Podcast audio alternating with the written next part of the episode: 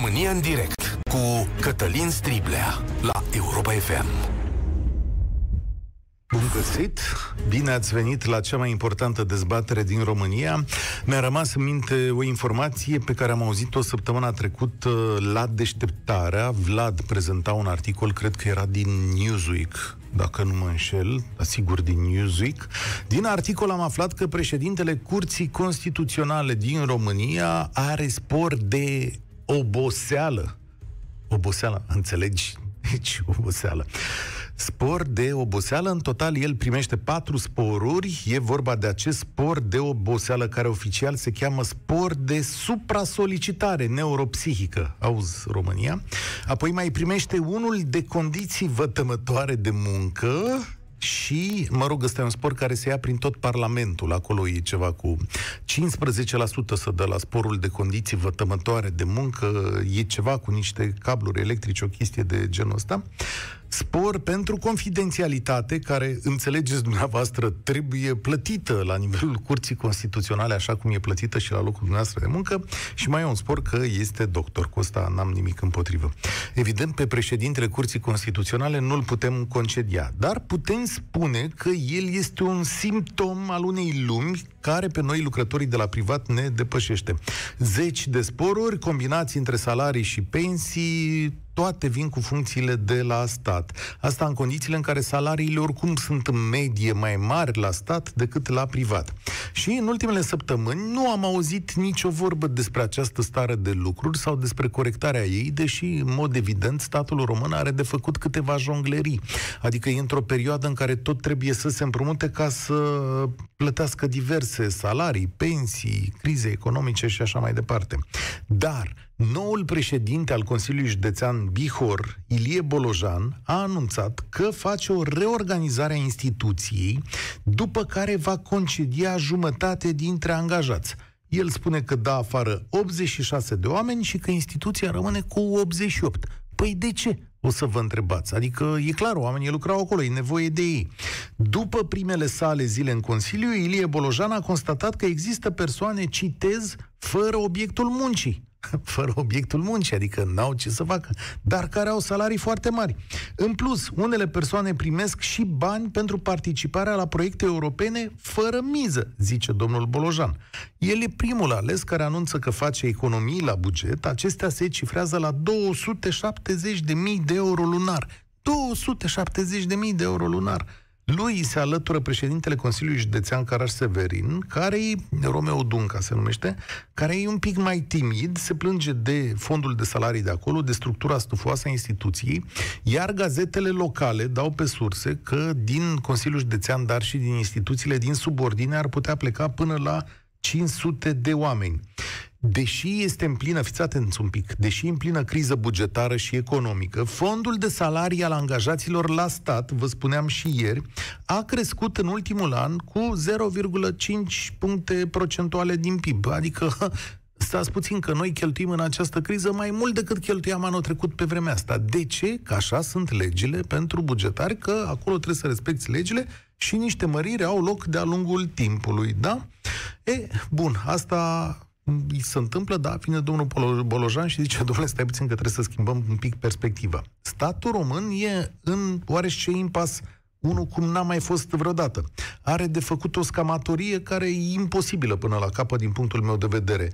Trebuie să plătească acest enorm aparat de stat, trebuie să plătească pensii, să suporte costurile crizei și să plătească și mediul economic. Știți că acum statul dă bani și în economie ca să nu murim toți de foame. Sigur, el se poate împrumuta la nesfârșit, dar va avea niște costuri. Nu uitați însă că totuși e o pandemie și fiecare om care pleacă de la stat nu va găsi un loc de muncă. Să fim sinceri, adică astăzi s-a terminat cu povestea asta. Tehnic va fi lăsat pe drumuri și banii pe care îi primea, care nu sunt puțini, da? nu vor mai merge în consum. E o pierdere pe care trebuie să ne o asumăm cu toții. Adică el, dacă avea 3.000, 4.000, 5.000 salariu, o parte din banii ai dădea pe diverse lucruri, da? Care mai ajutau economia. E, asta o să piardă momentul ăsta dacă domnul Bolojan îi dă afară. Și atunci eu vă întreb la 0372069599, hai să mai zic o dată, 0372069599, dacă e corect ca aceste disponibilizări să se facă în plină pandemie. Este necesar ca România să înceapă un program de austeritate pentru a face față crizei bugetare? Ce sporuri credeți că sunt corecte pentru un lucrător la stat? Și care sunt cele care n-ar trebui acordate? Aici, sigur, mă întreb către cei care cunosc situația și au mai văzut-o cu ochii lor și cred că pot să ne dea o explicație. Toată lumea e binevenită la dezbaterea asta. Eu sunt primul care vă spun că m-aș bucura ca salariile de la stat să fie foarte mari și ele să atragă cei mai buni și cel, cei mai bine pregătiți oameni din România. Da, nu e așa. Valentin, ești primul care vine la România în direct. Ce zici de anunțul domnului Bolojan? Uh, bună ziua! Păi uh, aș fi vrut să plecăm de la cazul particular al domnului Bolojan și dacă, să vedem dacă putem să uh, extrapolăm pentru toată țara. În principiu, el, Bolojan, din ce am citit uh, declarația dumnealui și din ce ați citit și dumneavoastră, nu se referă la austeritate, nu o face din austeritate. Da. O face pentru că trebuie făcută. Adică hai să ne imaginăm dacă tot ne punem în postura și în bocancii altora că suntem noi, da, eu sau dumneavoastră, sau oricine. Și ajunge acolo și vede că sunt 80 sau câte au zis acolo, 86 sau poate mai puține, poate erau doar 30. Posturi înființate absolut aiurea.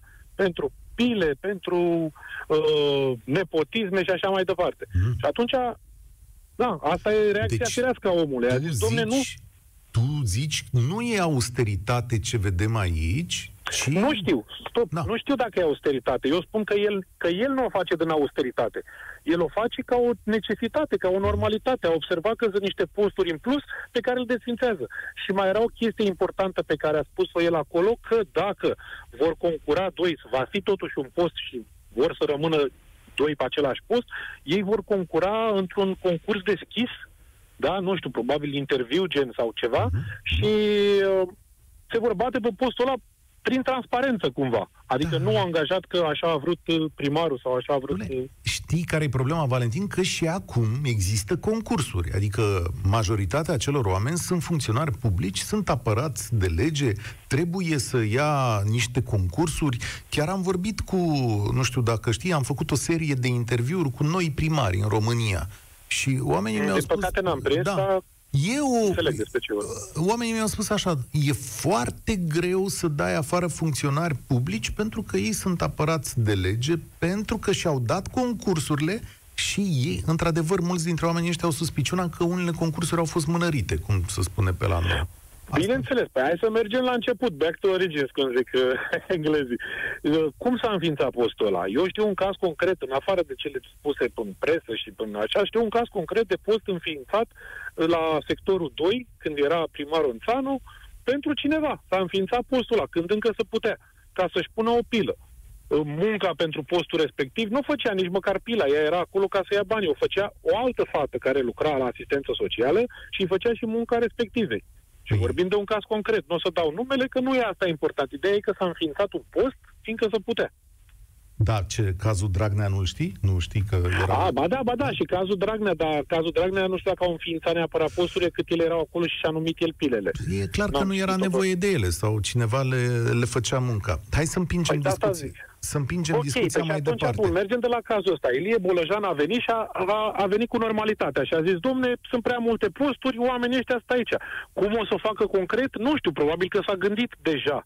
Adică nu poate să vină să spună 188 de oameni afară fără să se gândească cum o să și facă. Sau... E nevoie de asta în toată țara? A, absolut. Păi da, da, clar. Clar că e nevoie, adică nici nu are sens să discutăm dacă e simplu, e bine să fie bine, bine să fie rău. E clar că dacă sunt posturi făcute în plus, dacă oamenii nu-și merită locul, adică nu au, nu știu, să ne spună concret ce înseamnă joburile alea.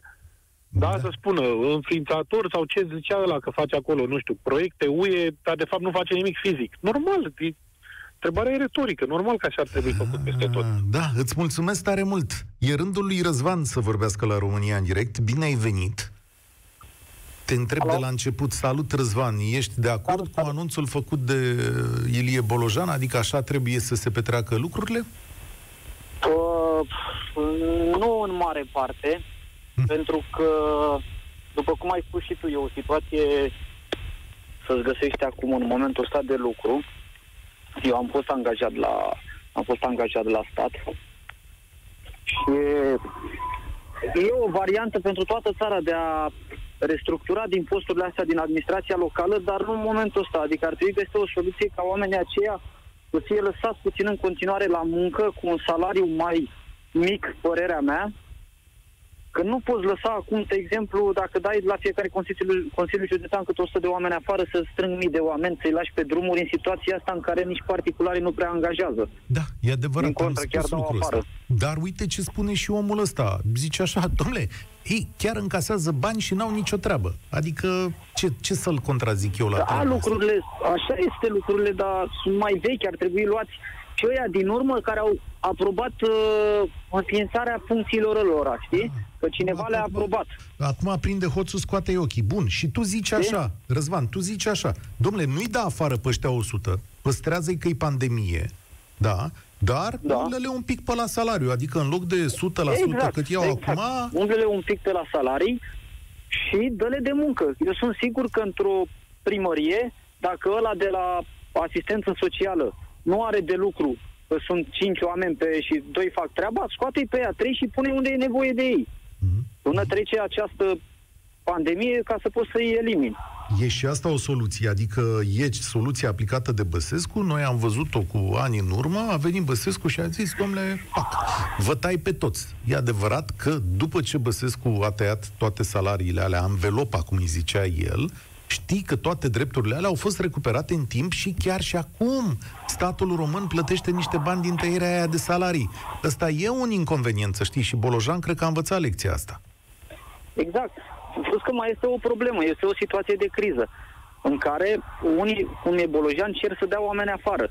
Pe lângă asta vin unii, cum sunt doctorii sau învățătorii, care cer bani în plus. Într-o situație de criză, după părerea mea, ar trebui ca toată lumea să înțeleagă că este greu, avem o situație de criză, să o depășim așa cum putem. Totuși, avem unde să lucrăm și avem ce să mâncăm, țara e cât de cât ok, să mergem mai departe, să punem toți umărul la treabă, să nu avem pretenții de măriri și tot așa, având în vedere situația asta nebună, și să ne vedem de treaba noastră, fără a cere, mai ales că ești bugetar. Adică nu cred că un particular acum, din cauza că li s-au restructurat la o fabrică, nu știu, de mărgele, să dau afară 10% din oameni, ceilalți care lucrează mai mult, nu cred că s-au ieșit în fața porții fabricii să ceară salarii mai mari pentru că lucrează ei mai mult. Este o situație de criză în care trebuie să facem față, nu.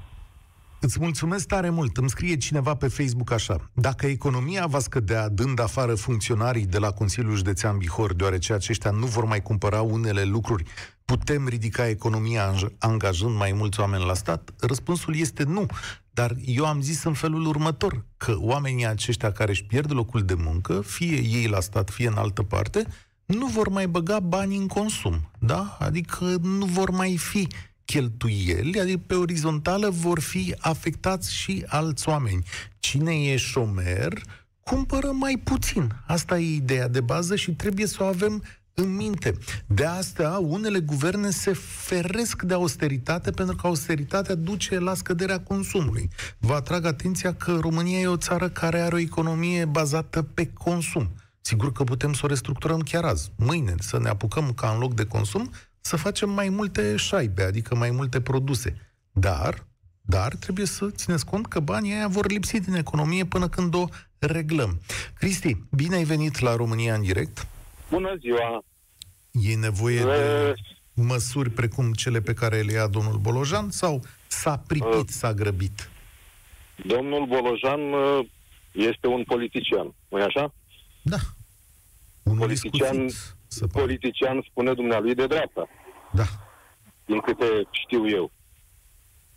La noi în țară nu mă aștept la altceva de la un politician de dreapta.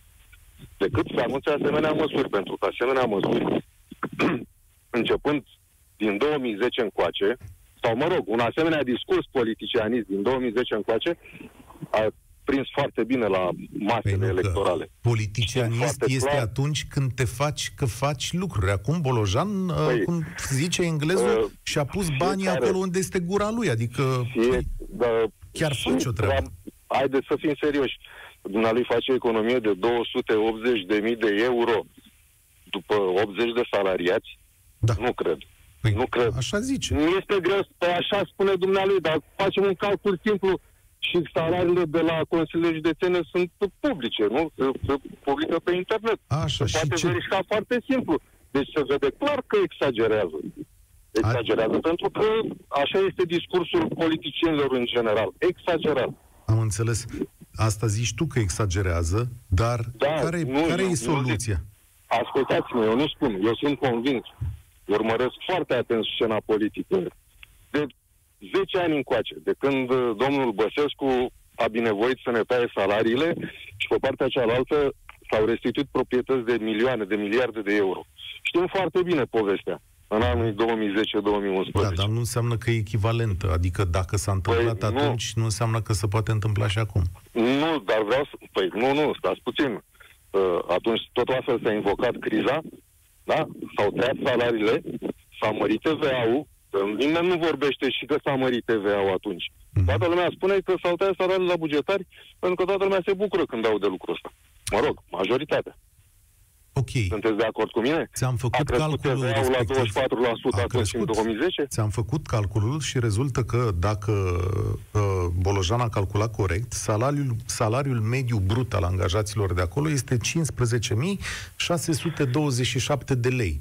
15.627 de lei înseamnă vreo 7-8 mii de lei în mână. 15.000 de lei brut, vă Da. spun eu că iau un director de ser- un director de direcție, Da. un șef, dar nici măcar un șef de serviciu, un director de Dom'le, direcție. tu- El a mai zis că sunt Da. niște primi Câți- pe sporuri câți europene. directori? Da.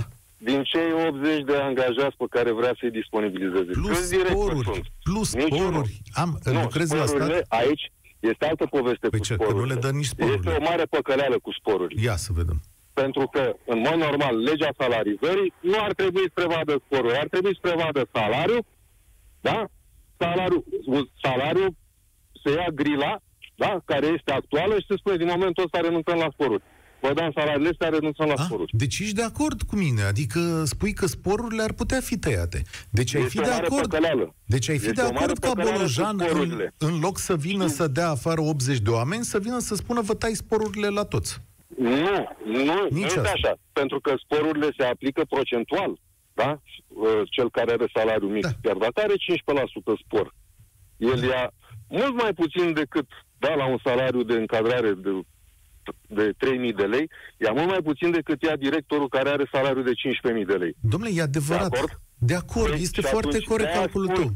Că, că sporurile trebuie tăiate, anulate, dar oamenii, să, bineînțeles, nu, eu nu spun să, să li se reducă salariile. Eu spun că păcăleala asta cu sporurile este da, uh, uh, toți uh, guvernanții Bun. care au... și uh, care e născocit soluția ta? legi Hai de să mergem mai salarizare. departe. Bănuiesc că ești angajat la stat, da? Adică... Am fost, am Ai- fost. Ai fost, ok. Nu mai sunt. Și, uh, Dar ce, ești pensionar Nu, de nu, stat? Ești pensionar de la stat? Ești tânăr pensionar sau lucrezi în mediul privat? nu, Ca să... lucrez uh, pe cont propriu. Am înțeles. Ok. Bun. Nici n-ai ieșit la stat la Da. vreo 45 de ani. Ca... Nu, Nu, nu. ok. nu, Bun, deci nu. ești un om care a plecat de acolo. Zim și mie un spor din ăsta pe care îl consider corect și unul pe care îl consider incorrect. Mm, Deci eu, eu nu spun că un spor este corect, altul este incorrect. Eu spun doar că este o mare păcăleală cu sporurile. Mhm. Ai luat sporuri? Bineînțeles. Pentru peste ce? tot. În grilele de salarizare de la stat sunt prevăzute sporuri. Am înțeles. Pentru ce? Așa- Zim și așa mie un sunt spor pe făcute care legile l-ai de luat. salarizare. Eu Nu te, ac- nu te acuz, nu te judec. Spune-mi un spor pe care l-ai luat. Știu că așa ai făcută legea, că așa zice și Ei, doamna primar luat, Firea. uh, Sporul de condiții deosebite, acel spor de 15% Ce, care se acordă. ce sale? Adică Dar ce făceai în de lege, ți-au dat 15% în lege plus? spune că se acordă în urma unor măsurători. Da? Mhm. Vine o, se angajează o firmă care vine și măsoară nivelul de radiații electromagnetice și dacă se depășește pragul uh, minim acceptabil sau pragul maxim acceptabil dacă se depășește, atunci se acordă acel spor. Am înțeles. Că Doamne, și era în- corect sporul în pe care unele îl luai? instituții, Adică, la păi, tine. Hai... lucrând, uh, lucrând sub antene, Aha. da, de microunde, de stații pe unde ultra scurte, pe vremuri și multe alte treburi de astea, da?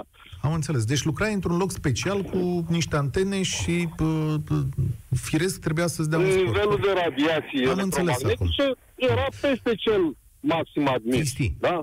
ok. Care este Am uh, înțeles, uh, nu te tolerat judec. de organism. Nu te judec, Și atunci- nu am nicio chestiune, p- plec de la p- ideea că totul este legal. Consider că sistemul este drept și corect așezat așa pentru societatea românească în momentul ăsta, cu toate lucrurile... La ce anume vă referiți? Mă refer, la, mă refer la sistemul bugetar cu toate plățile sale. Nu, nu, păi asta am spus, că nu este, nu, se acordă sporuri procentual și sunt oameni care lucrează, da, în aceleași condiții, dar pentru că îi diferențiază salariul de încadrare, sporul nu este la fel. Uh, Sporul în, în Am sumă înțeles. absolută. Deci Asta nedreptatea, vorbesc. nedreptatea e că sporul e identic Este ca procentual. procent, că e procentual. Este Bun, și ar trebui să fie procentual. altfel. Ok. Bun, ar trebui să fie egal, adică aceeași sumă de bani la toată lumea. Nu, Consider nu e normal dacă, dacă amândoi lucrăm în același birou. că radiația, Da, eu, am radiația va salariu, atunci- eu am salariu mai mare, sporul, Bun. da, procentul aplicat la salariul meu, rezultă un spor mai mare, nu? Din, Am înțeles. Crezi că actuala, actuala stare de lucruri, cu un aparat bugetar supradimensionat, cu bani foarte mulți Nu acordat în zona respectivă, mai poate continua? Nu pot eu să apreciez dacă este supradimensionat aparatul bugetar. Chiar nu pot. N-am de unde să Păi știu. zice N-am domnul informații. Bolojan. Nu. Zice domnul... Sunt un Nu, milion. eu nu pun bază pe domnul Bolojan. De ce? Că e și de nici dreapta? pe niciun alt politician. Am înțeles. Păi așa, sigur. indiferent, indiferent de ce coloratură este, deci nu spun orientare, pentru că, să fim serioși, politicienii noștri nu au Mhm. busolă morală. Acum sunt într-un partid care este de dreapta, mâine sunt într-un partid care este de stânga, sau de centru-stânga, sau de centru-dreapta, și Așa- atunci așa nu unde mai le credem sunt pe nimeni. principiile? Îți Poftim? mul- zic că așa nu mai credem pe nimeni. Îți mulțumesc tare mult. Interesantă conversație.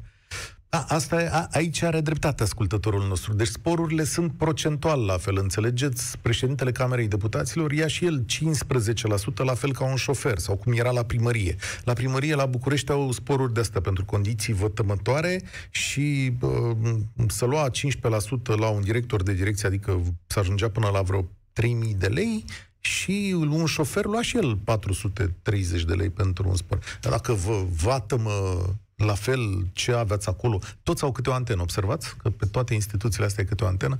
Dacă antena aia vă lovește la fel, poate ar trebui să luați bani la fel. Asta zice ascultătorul nostru. În rest, sigur, sporurile sunt bune. Cristina, ești la România în direct. Bună ziua, bună ziua, Cătălin. A zis bună domnul- ziua ascultătorilor noastre. A zis domnul Bolojan că da afară jumate din Consiliul Județean, a mai zis un domn pe la Caraș Severin, restul lumii s-a ferit. Eu astăzi vă întreb, domnule, dacă e austeritate să fie așa extinsă la nivelul întregii țări sau... Absolut. Uh, să menționez de la început că vă sunt din Oradea și uh, poate ar trebui să amintim că domnul Bolojan a făcut același lucru și la primărie când a preluat pentru prima dată primăria. Și uh, mulți dintre cei care l-au ales pe domnul Bolojan, uh, să nu uităm că totuși a avut aproape de 75% la alegeri, uh, noi asta vrem, de fapt. Să se facă același lucru ca și la primărie și să se... Nu pot să zic acum neapărat să fie dați afară și îmi pare rău pentru cei care probabil își pierd locurile de muncă. Dar uh, nu mi se pare absolut deloc normal să fie plătiți niște oameni care uh, nu lucrează sau nu fac nimic, sunt puși acolo, cam toți știm cum sunt puși, uh, și să primească niște bani care se pot uh, investi în alte lucruri pentru toți cetățenii județului Bihor. De aceea, da, foarte bine să facă tot ce are de făcut, ce a făcut și în primăria uh, ora- orașului Oradea, să facă și la nivelul județului Bihor. Da, asta vrem din partea domnului Bolojan. De aceea a fost ales. ce? Să dea oameni afară? Nu, să facă, uh, să restructureze și să-i facă să lucreze exact pentru ce sunt plătiți. Marea majoritate sunt puși acolo uh, nefăcând nimic. Și asta este problema. Sunt foarte mulți oameni în birouri care nu fac nimic. Învârt o hârtie de la un birou la altul și nu fac nimic și sunt plătiți foarte bine. Păi De te ce întreb sunt și eu plătiți așa, acei oameni? uh, de unde știi? Adică cum ți-ai făcut părerea asta? Lucrezi la stat? Ai văzut cu ochii tăi? Nu lucrez la stat. Aha, Să ok. fim serioși, acolo nu e foarte mare lucru să te duci la un... Uh, uh, din punctul ăsta de vedere, pentru Oradea nu pot să mai spun că este același lucru, pentru că uh, domnul Bolojan a restructurat o grămadă din instituțiile statului din uh, oraș, cel puțin, din Oradea. Toate funcționează mm, la un nivel la care noi suntem uh, mulțumiți. Dar era cazul să se facă același lucru și la Consiliul Județean. Pentru că până acum nu era același lucru. Și da, noi așteptam. Era, cred că toată lumea, inclusiv angajații din Consiliul Județean, se așteptau că va urma aceeași restructurare care a făcut-o domnul Bolojan și la primărie. Păi uh, și atunci te aștepți ca lucrurile astea să se extindă la nivelul întregii țări, adică să vină domnul Absolut, Orban, absolut. domnul Câțu să zică prieteni sunt prea Absolut. mulți, ăștia îi mai dăm Da. afară. Ne dorim, ne dorim să fie să se facă eficientizare la, uh, pe plan național. Da, E- cred că toată lumea își dorește asta. Sunt, uh, sunt dator să te întreb în numele ascultătorilor noștri de mai devreme care au lucrat la stat, domnule, nu e ăsta un slogan? Adică nu suntem căzuți așa într-o admirație față de oamenii care taie, dau afară și spun lucrurile pe care vrem să le auzim? Adică, nu, suntem, suntem ce? uh, Ce-l mulțumiți. Sunt, Așa? da, spune. Nu, nu, nu. uh, Ce-l garantează pe Bolojan că cum face el numirile astea, nu-și aduce unii de la el? Adică de ce el mai Să-și apărtă? aducă unii de la el. Uh, noi pe Bolojan l-am ales din nou pentru ceea ce a făcut. Nu, numele lui uh, e cunoscut pe plan național pentru ceea ce a făcut. Noi suntem mulțumiți de ceea ce face, ce a făcut în Oradea. De aceea a fost ales în număr atât de mare și la Consiliul Județean. Da, ne așteptăm să facă același lucru, să facă treaba să meargă pe plan uh, pe, pe, pentru tot județul Bihor, nu doar pentru Oradea. Am înțeles. Așa că dacă întrebi orădenii, și sunt convinsă că gândesc foarte mulți așa, uh, pe plan național, lucrurile trebuie să funcționeze și la stat. E foarte bine când ai un job la stat la care mergi, stai câteva ore, primești un salariu gras și n-ai făcut m- foarte mult în cursul zilei. Este minunat. Acei oameni să treacă să lucreze pe cont propriu sau la privat, să vadă ce înseamnă să muncească. Mm. Dar crezi că îi mai ia cineva la privat în perioada asta? Că eu nu cred că ia nimeni. Dacă oamenii sunt capabili, da, probabil își vor găsi un job. Trebuie să-și găsească un job, nu au de ales. Da. Adică nu cred că poți să supraviețuiești fără să-ți găsești un Acum- job. Iar acum- dacă...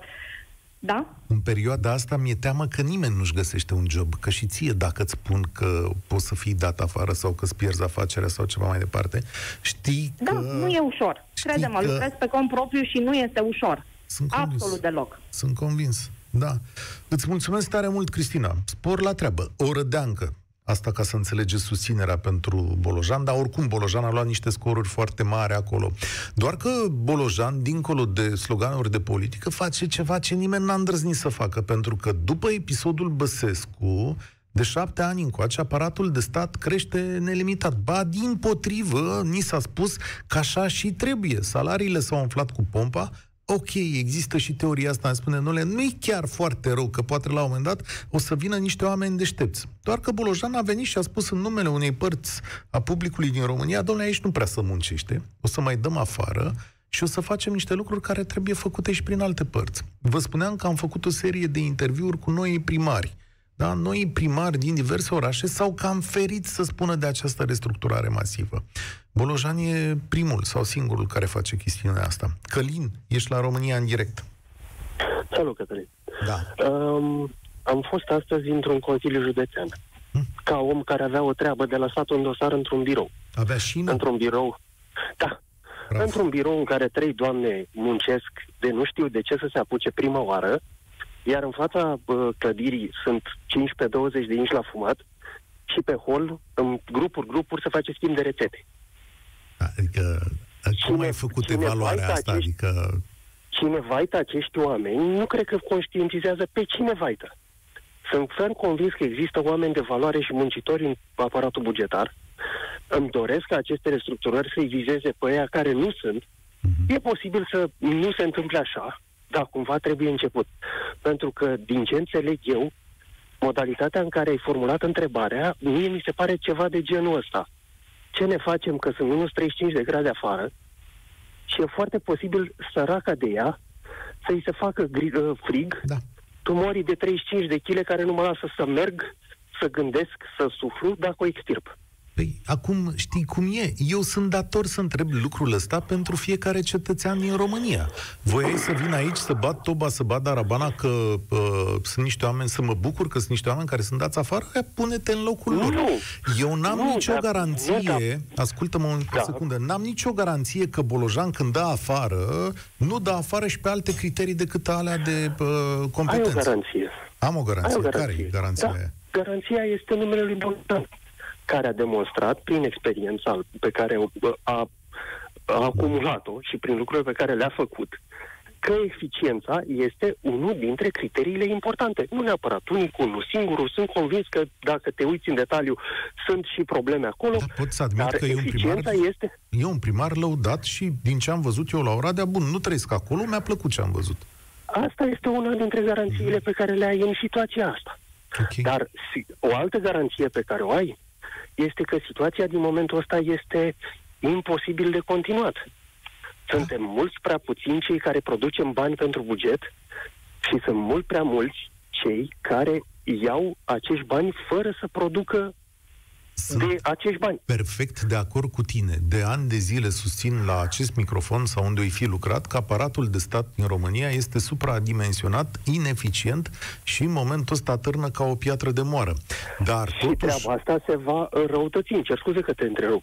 Se va înrăutăți. Structura demografică a României ne duce spre o criză din ce în ce mai mare din acest punct de vedere. Dar suntem și în plină criză economică. Crezi că în aceste crize economice Suntem de ani de austeritate... zile într-o criză de forță de muncă.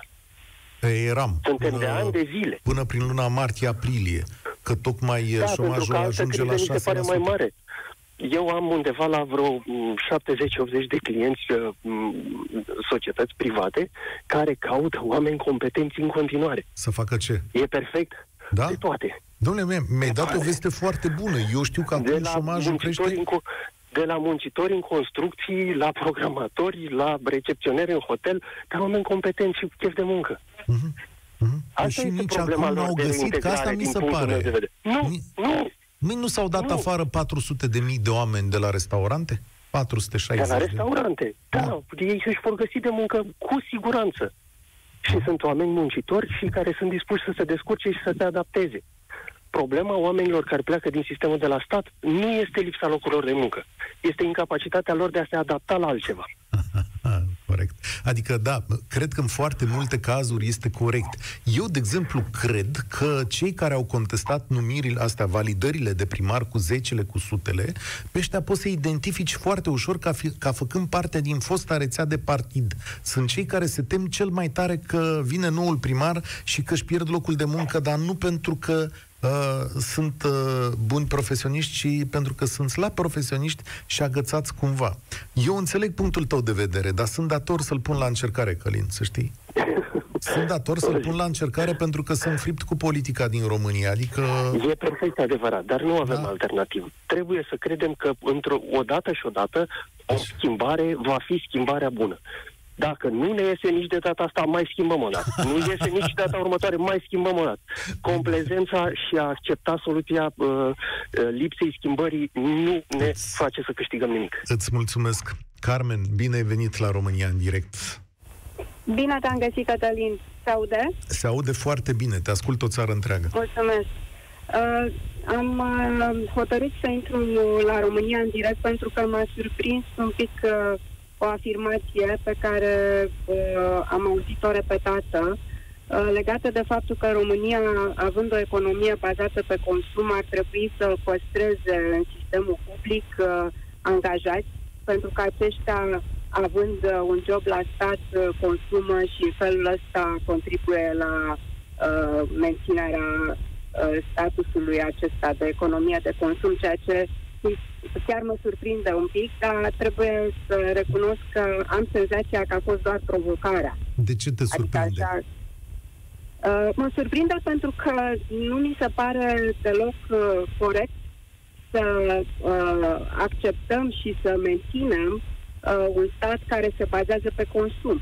Ah, Uh, da, chiar și Sigur. uh, cei care au fost înaintea mea și au avut intervenții, practic uh, au uh, uh, susținut același lucru, că oamenii, și la fel mă miră faptul că ai susținut că oamenii ăștia care ar pleca din sistemul public, de exemplu, de la Consiliul Județean uh, Bihor, nu și-ar mai găsi un loc de muncă. Uh, în mod cert, uh, poate că nu toți și-ar găsi a doua zi un loc de muncă, dar nu cred că uh, putem susține ferm că n-au uh, unde să se angajeze în perioada următoare. Mi s-ar părea uh, total nejustificat, atâta vreme cât nu ar exista în spate o argumentație suficientă, bazată pe nu știu, o evaluare a numărului de locuri de muncă disponibile, cerere de, de piață și așa mai departe. de ieri sunt foarte slabe, adică șomajul a ajuns la 6% și asta e doar ceea ce putem vedea în statistici, adică... Da, este adevărat. Și în creștere, parte... adică prognoza este că mai mulți dintre noi își vor pierde locurile de muncă,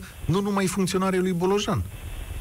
Este foarte posibil, dar pe de altă parte, tocmai asta susține necesitatea și nevoia de eficientizare, cum spunea cineva mai devreme și este perfect adevărat.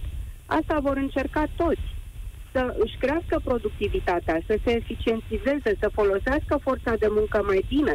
Iar dacă sunt între cei care uh, nu uh, demonstrează eficiența și uh, funcționari publici, asta este. Trebuie acționat și acolo. Eu nu spun că trebuie neapărat ca domnul Polojan să renunțe la jumătate din angajați. Poate că nu este nevoie să renunțe chiar la jumătate din angajați. Poate își va revizi punctul de vedere. Dar, pe de altă parte, nevoia de eficientizare poate mai ales în administrația publică, este clar necesară pentru că vedem influența în uh, uh, costurile publice a numărului de funcționari publici. Iar aici nu mă refer deloc la personalul medical și la tot ceea ce înseamnă în momentul de față Evident. personal care luptă în linia întâi pentru... Aici vorbim uh, doar a, de aparatul administrativ. Despre asta exact. vorbim aici. Iar când da. mă refer la austeritate, eu mă refer la aparatul administrativ, nu mă refer la lucrurile de care avem nevoie. Din potrivă, cred că austeritatea exact. ar da mai mulți bani în spitale sau pentru școala online. Așa da. mă gândesc eu după capul meu că ar funcționa lucrurile. Sigur că cineva care lucrează în administrație mi-ar putea demonstra că nu e așa. Îți înțeleg punctul da. de vedere, dar știi cum e? Uh, I-am mai spus asta și pe vremea cetățeanului Boc. Nu uitați că la fiecare tăiere de asta de uh, dat afară de salariu și așa mai departe, în spatele fiecarei cifre există niște oameni pe care trebuie să-i identifici ca atare, că sunt oameni, nu sunt numai de cifre. De acord, Cătălin. Da, eu, de exemplu, cu ani în urmă am lucrat și eu în administrația publică și am plecat de acolo.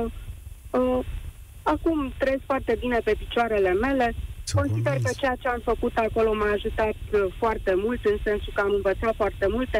Eu sunt convinsă că sunt oameni din administrația publică care pot trăi foarte bine pe picioarele lor. În mod evident, dar e mai bine la stat. Crede-mă. Uneori. Uneori Eu da. am considerat că nu este mai bine la stat. A, așa este. Îți mulțumesc tare mult. Spor la treabă, Carmen. Andrei, cred că avem un minut la, la dispoziție. L-am văzut pe, pe Radu Constantinescu. Auziți, am putea să prelungim această emisiune pe, încă 10 minute după ora 14. Fac și eu semne colegilor. Sorin zice că da, pe Radu nu-l mai văd. O să prelungim un pic pentru că a mai sunat, a sunat foarte multă lume astăzi și, de fapt, în ultimele zile a sunat foarte multă lume și chiar am regretat că n-am stat un pic mai mult de vorbă cu voi. Uh, Andrei, salut! Salut, Cătălin! Uh, te-am sunat ca să vorbesc un pic despre urmările care o să fie după ce se face această, această tăiere, să zic așa, de, de angajați. Eu am uh, plecat din Oradea de 12 ani, dar părinții sunt acolo. Văd perfect ce se întâmplă și acolo și în Timișoara. Uh, cum am mai spus o ascultătoare, uh, domnul Bolojan a făcut același lucru și la primărie, iar rezultatul a fost că a avut mai mulți bani, a reinjectat banii în economie și uh, Oradea este campion în momentul de față la absorpție de fonduri europene. Da, a, fost, a, fost, a fost chiar un interviu a fost un primar bun, cu, cu dânsul. Da, a, a fost un interviu cu dânsul prin care a spus că pentru fiecare an în care a economisit uh, practic aceste fonduri de la oamenii care nu făceau treabă, putea să ridice un pod în plus în Oradea și chiar a ridicat două poduri, centură și așa mai departe. Uh, în momentul de față trebuie să ne gândim și în altă perspectivă. Uh, banii, din banii economisiți din, de la oamenii care nu fac nimic pe la momentul de față în Consiliul Județean, putem oferi și un 5%, un 10% pentru oamenii care chiar fac treabă. Ăștia sunt oamenii de care avem de care, nevoie. Ăștia Andrei, sunt oamenii care scriu țineți proiecte. ideea și te invit la 2 și 5 minute să vii să dezbatem în continuare, pentru că l-am rugat pe Radu să ne mai dea 10 minute din emisiunea lui și a zis că da. Deci România în direct continuă și după ora 14.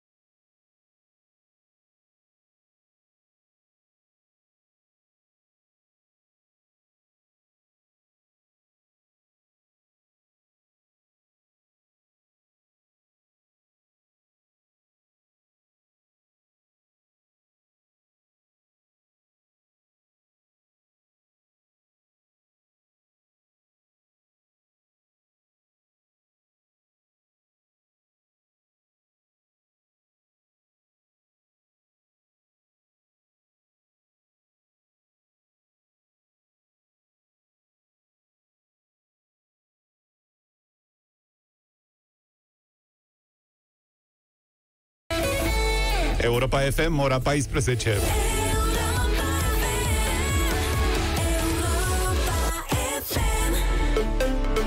Știrile sunt prezentate de Iorgu Ianoș și bun venit, Iorgu! Bună ziua, bine v-am regăsit! Vreme caldă pentru sfârșit de octombrie, cu temperaturi maxime astăzi între 15 și 20 de grade, cer variabil în mare parte din țară și în București temperaturi ridicate pentru această perioadă, maxima 19 grade. România confirmă peste 5300 de noi cazuri de infectare cu SARS-CoV-2, așadar în continuă creștere, 744 avem doar în capitală. S-a ajuns la cel mai mare număr de pacienți internați în secțiile ATI, dar și de decese printre cei răpuși de virus, un bebeluș de 4 luni. Lucia Ciocârlie, Haranguș. 107 oameni au murit de ieri până astăzi din cauza infecției cu SARS-CoV-2. Cel mai mic pacient avea 4 luni, era internat într-un spital din Sibiu și suferea de multiple comorbidități. În momentul de față, 861 de bolnavi de coronavirus primesc îngrijiri medicale în secțiile ATI din țară. În ultimele 24 de ore au fost înregistrate 5343 de noi teste pozitive, cel mai mare număr de la debutul pandemiei. Cele mai multe cazuri sunt în capitală 744, Cluj 356, Timiș 318 și Iași 267. Județul Cluj înregistrează cea mai mare rată de răspândire a noului coronavirus, 4,09, urmat de București 3,81 și Alba 3,70 22 la mii de locuitori. Ministerul Sănătății actualizează platforma de colectare a datelor privind infecția cu SARS-CoV-2, iar pacienții care au făcut un test pentru coronavirus află dacă sunt infectați sau nu printr-un SMS în termen de 24 de ore, fără să mai fie nevoiți să sune la direcțiile de sănătate publică. Ce prevede noul protocol, ne spune Anca Grădinaru. Ministrul Sănătății cere ca toate probele transportate la laboratoarele care fac testarea PCR să aibă un cod emis anterior de DSP. Laboratoarele vor introduce în platforma informației informatică toate datele din formularele atașate probelor și rezultatele testelor în cel mult 24 de ore de la primirea probei. Buletinele pozitive vor fi transmise în mod automat prin e-mail și mesaj text medicului de familie al persoanelor testate pentru a fi luate în evidență. În cazul în care o persoană testată nu are medic de familie, aceste informații ajung la DSP, această instituție având responsabilitatea de a monitoriza cazul. Purtătorul de cuvânt al Ministerului Sănătății, Ioana Grigore, spune că aceste măsuri ar putea ordona comunicarea dintre autorități și cei afectați de coronavirus, direct sau indirect. Actualizarea uh, platformei uh, informatice înseamnă că în momentul în care o probă este pozitivă și este înregistrată în sistemul informatic, automat uh, pe mailul medicului de familie a persoanei depistată pozitiv și pe mailul Direcției de Sănătate Publică se va transmite acest rezultat al probei. În acest fel se va reduce foarte mult timpul de așteptare, în special al persoanelor care așteaptă rezultatul probelor. Aceste persoane nu ar trebui să mai uh, sune la direcțiile de sănătate publică. Și spitalele vor fi obligate ca pentru toți pacienții pozitivi internați să introducă toate datele cerute în aplicație informatică în primele 12 ore de la internare și în cel mult 24 de ore de la externare. Gimnasta Larisa Iordache anunță că se află în izolare după ce a fost confirmată cu noul coronavirus. A transmis că se simte bine și că nu are simptome grave. Comitetul Olimpic a anunțat la începutul săptămânii că Larisa Iordache va reveni luna viitoare în competiții după pauza de trei ani cauzată de accidentarea de la campionatele mondiale. Crăciunul se va muta tot mai mult în online anul acesta. Publicul nu va putea participa la slujbele de sărbători oficiate de Papa Francisc la iarnă, dar le va putea urmări pe internet. În Germania, autoritățile se gândesc la varianta unui Crăciun sărbătorit în schimburi. Ani Sandu. În fiecare an, pe 24 decembrie, suveranul pontif oficiază liturgia din ajunul Crăciunului în Bazilica Sfântul Petru. Agenția Catolică de Presă transmite că anul acesta slujbele vor fi într-un cadru privat, fără prezența corpului diplomatic, dar vor putea fi urmărite online.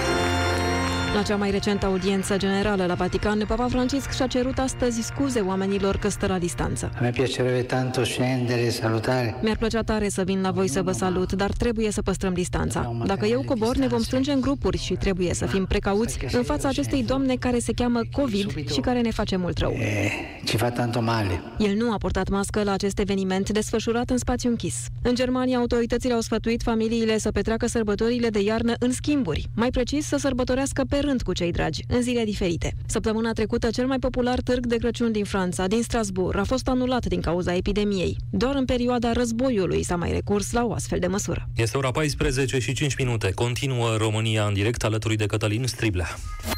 România în direct cu Cătălin Striblea la Europa FM.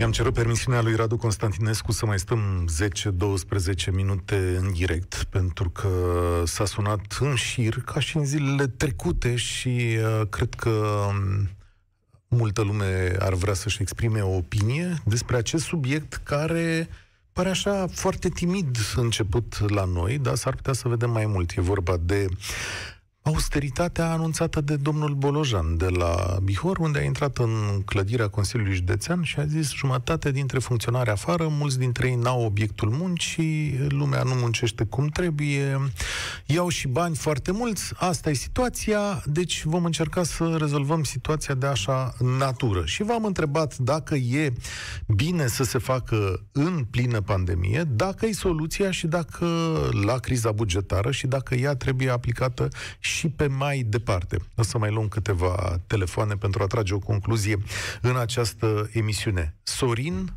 salut Sorin, bine ai venit la România în direct. Bună ziua, bine v-am găsit.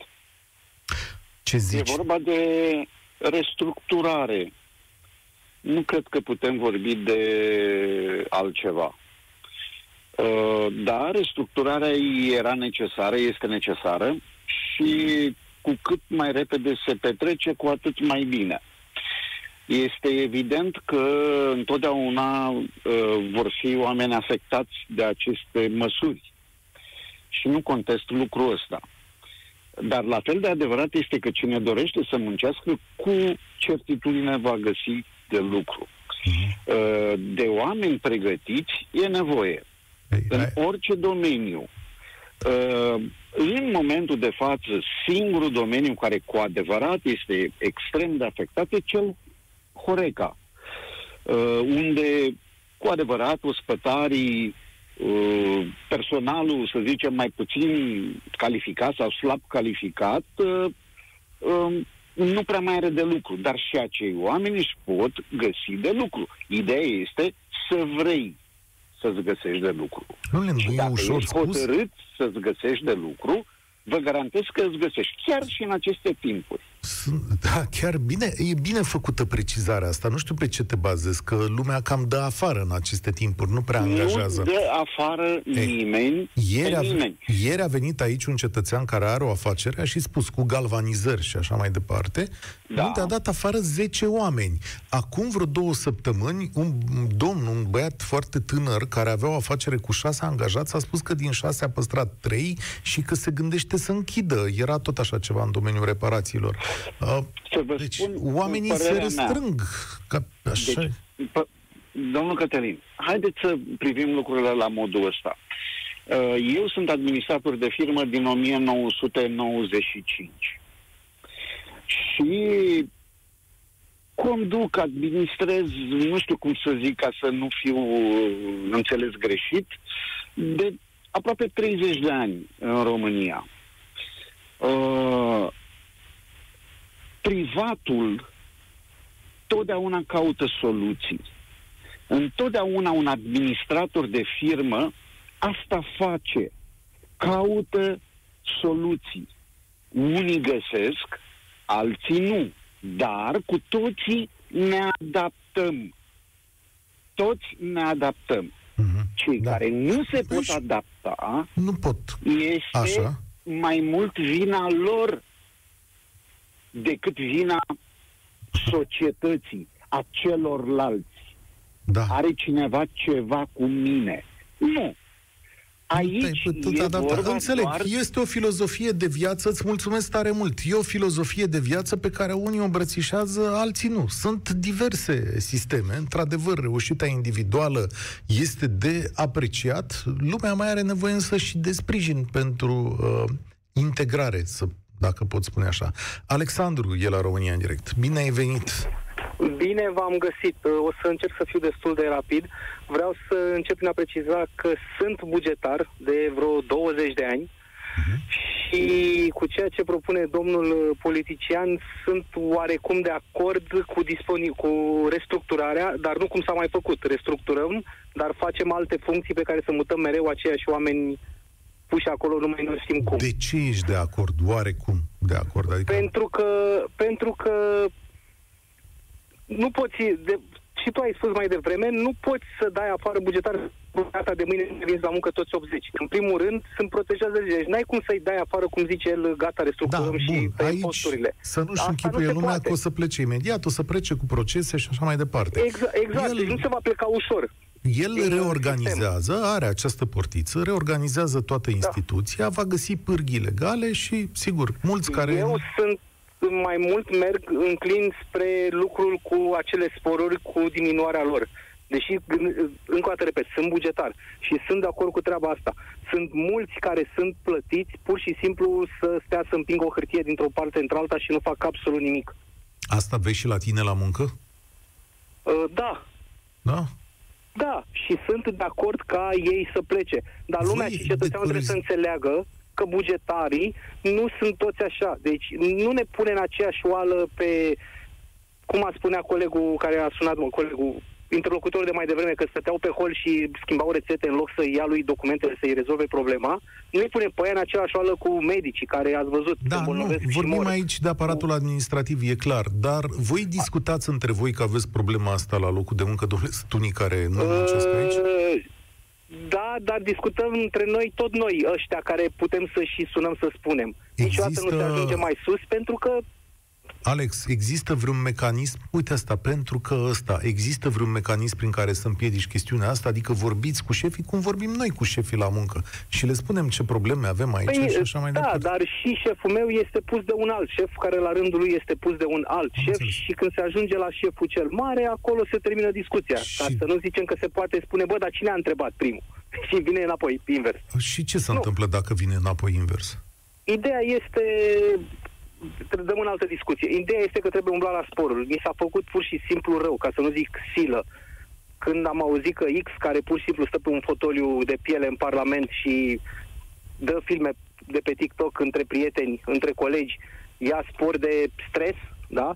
da? Și mie, de exemplu, la începutul fiecărui an, în fișa postului, mă pune să semnez un paragraf de vreo 20 de rânduri cu boli profesionale, ghilimele care mi le asum, care variază de la uh, ce să spun eu, deteriorarea vederii că stai 12 ore sub lumini de neon, până la depresie, suicid, diabet, deci toate astea eu mi le asum și nu trag statul la răspundere dacă mi se întâmplă. Și nu primesc acel spor de stres. Dar ce spor primești? Nu primesc decât cel de, de pericol deosebit, atât. Pentru că chiar în munca care o fac, mă întâlnesc zi de zi cu astfel de situații. Am înțeles. Am înțeles. Și nu mi se pare corect ca X, care pur și simplu nu are de ce să fie stresat, de ce e stresat? Că vin reporterii și bagă un microfon în gură și îl întreabă de ce nu face lucruri, să primească o chestie care noi nici măcar nu visăm la ea. Deci lumea trebuie să înțeleagă că nu toți avem sporurile astea. Și cum a spus și cel care fusese bugetar mai devreme, ar trebui să fie ceva unitar, nu raportat la, la, la procent. E. Acolo Pentru este că o mizerie Acolo cumplită. e greșeala, cu procentul. Că dacă îmi dai 15% din 20.000 salariu, este o chestie. Dacă îmi dai 15% din 1700, e cu totul altceva. Înțeleg ce vrei să spui și repet, spor, îți mulțumesc tare mult, spor pentru antenă, spor de antenă, mă, pe toți ne afectează antena la fel, că nu ne afectează după funcție. Ne afectează că suntem oameni din carne și oase, da? Adică la fel bate antena aia, câte 5.000 de lei la fiecare, zic exagerez, 5.000 de lei. 500, da? Andrei, el încheie România în direct astăzi. Andrei, uite, vezi, așa s-a așezat soarta că tot ultimul cuvânt îl ai. Trage tu concluzia. Da. Salut, uh, Cătălin. Ce, ce concluzia la care aș vrea să ajung este că nu sunt de acord cu cuvântul austeritate. Austeritate înseamnă să nu mai cheltui bani. România are nevoie în momentul de față să cheltuim alt undeva banii. Pentru șoferi de ambulanțe să fie angajați mai mult, sau brancardieri, sau medici. Ne ascultă în momentul de față foarte mulți angajați la stat. Eu cred că marea lor majoritate sunt oameni profesioniști și doresc să le mulțumesc din suflet pentru că ne ajută. Fie că sunt medici, fie că lucrează pe uh, rolul lor. Dar trebuie să înțelegem că în momentul de față ei fac 100% din muncă și iau doar 50% din bani. Trebuie să curățăm încet, încet sistemul de oameni care nu fac uh, treabă în momentul de față pentru a permite altor oameni ca să se afirme. Iar oamenii respectiv nu își vor pierde joburile, există foarte multe alte oportunități, se pot reangaja la DSP-uri, pentru că oricum uh, cei da. de la DSP au un deficit mare, sau în privat, uh, sau Excelent ca de ambulanță. Excelent observație. Îți mulțumesc, Andrei. Uh, am greșit când am zis că ești ultimul. Mai era Daniel acolo pe, pe linie. Dar uite, asta nu mi-a trecut prin cap. Dar, domnule, DSP-ul are nevoie de oameni în perioada asta. Sigur o să spuneți, domnule, dar ai nevoie de specialiști. Lasă că o anchetă epidemiologică se poate face o pregătire minimală pentru ea și ne ajutăm în perioada asta cu oamenii pe care îi avem la dispoziție. Nu putem să refuzăm tot. Daniel, concluziile sunt la tine, de fapt. Bună ziua! Bine ai venit! Ideea e, sunt foarte de acord cu domnul prefect cu, cu, de la Consiliul Județean. Uh-huh. De ce? Uh, sunt dintr-o localitate unde, la ora actuală, primăria are cea mai mare rată de angajare. Adică cum? Sunt cei adică mai mulți angajați? Cine, e, cei e mai mulți angajați. Mai, deci nici o companie și suntem o zonă unde sunt foarte multe firme. Așa. Nu are atâția angajați cât are primăria noastră. Unde e asta? Hai Bun. că nu-i mare secret acum, nu te-o vâna nimeni pe stradă, adică nu e nicio problemă. Nu, e da. undeva în nordul țării. Am înțeles, așa. Așa. Pe lângă uh, orășelul nostru, mai e mai sunt încă câteva primării care, domnule, noi nu facem nimic, nu putem să facem nimic. De ce? Păi normal că nu putem să facem nimic, să facem infrastructură, să avem oameni competenți, că mi-am angajat pe mătușa, pe nepoata, pe vara, pe și așa mai departe. Atunci, concluzia care este? Nu e problemă că sunt angajați. Să știți că și în străinătate sunt foarte mulți angajați în domeniul uh, public, dar trebuie să fie oameni competenți care să facă treaba, adică sunt angajat pe partea asta, trebuie să fac treaba foarte bine. Să fie oameni pregătiți, nu pe pile, nu pe relații. E o concluzie foarte bună și îți mulțumesc pentru ea. Eu cred că Bolojan procedează corect și are bunul renume să-și facă treaba asta. De asemenea, cred că primarii noi și noi aleși, președinți de Consilii Județene, sunt datori să-și rearanjeze aparatele cu care lucrează de așa natură încât să fie bine și județului respectiv, și uh, aparatului de acolo. Cred că ei sunt primii care pot evalua. România trebuie să oprească însă această rețetă a ineficienței și a structurii de partid aparatul nostru administrativ nu s-a mărit din cauză sau pentru că trebuia să dea o mai bună performanță. Nu. S-a mărit pentru că avea de mulțumit o grămadă de oameni de la partid. Bă, și ce facem cu ăștia? Toată lumea avea pe cineva care avea pe cineva care avea pe cineva și trebuia să-i dea un loc de muncă. Cum o mare parte dintre ei au rămas mediocri și nu-și găseau un loc de muncă, atunci s-au parcat cu toții la stat. Imensele rețele de partid s-au construit pe acest principiu, prin a suge banii de la stat. Ce facem cu Ionică, care e băiatul cu tare care a lucrat la cutare? Păi bagă-l și pe el la compania municipală, bagă-l acolo și așa mai departe.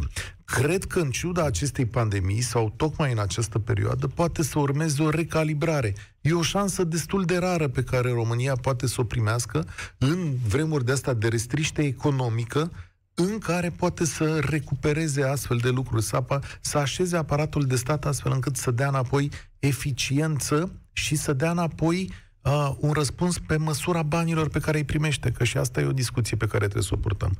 Sunt foarte mulți bani acolo. Metodele pot diferi dintr-o parte într-alta, dar să ai o comună în care primăria e cel mai mare angajator, scuzați-mă, asta nu e un lucru corect cam pe nicăieri. Uh, bună ziua, Radu Constantinescu. Mulțumesc de găzduire. Cu multă plăcere, salut Cătălin, salutare tuturor. Noi ne reîntâlnim în mai puțin de o oră sau un fix o oră. Da? La rațiunea vrei, zilei, te așteptăm. Vrei să discutăm despre ceva? Păi da. ne mai gândim. Ne mai gândim. Facem da? o ședință. Imediat o ședință. Încep... Vă mulțumesc tare mult. Spor la treabă. Mulțumim. Începe drum cu pioitate. Bun găsit.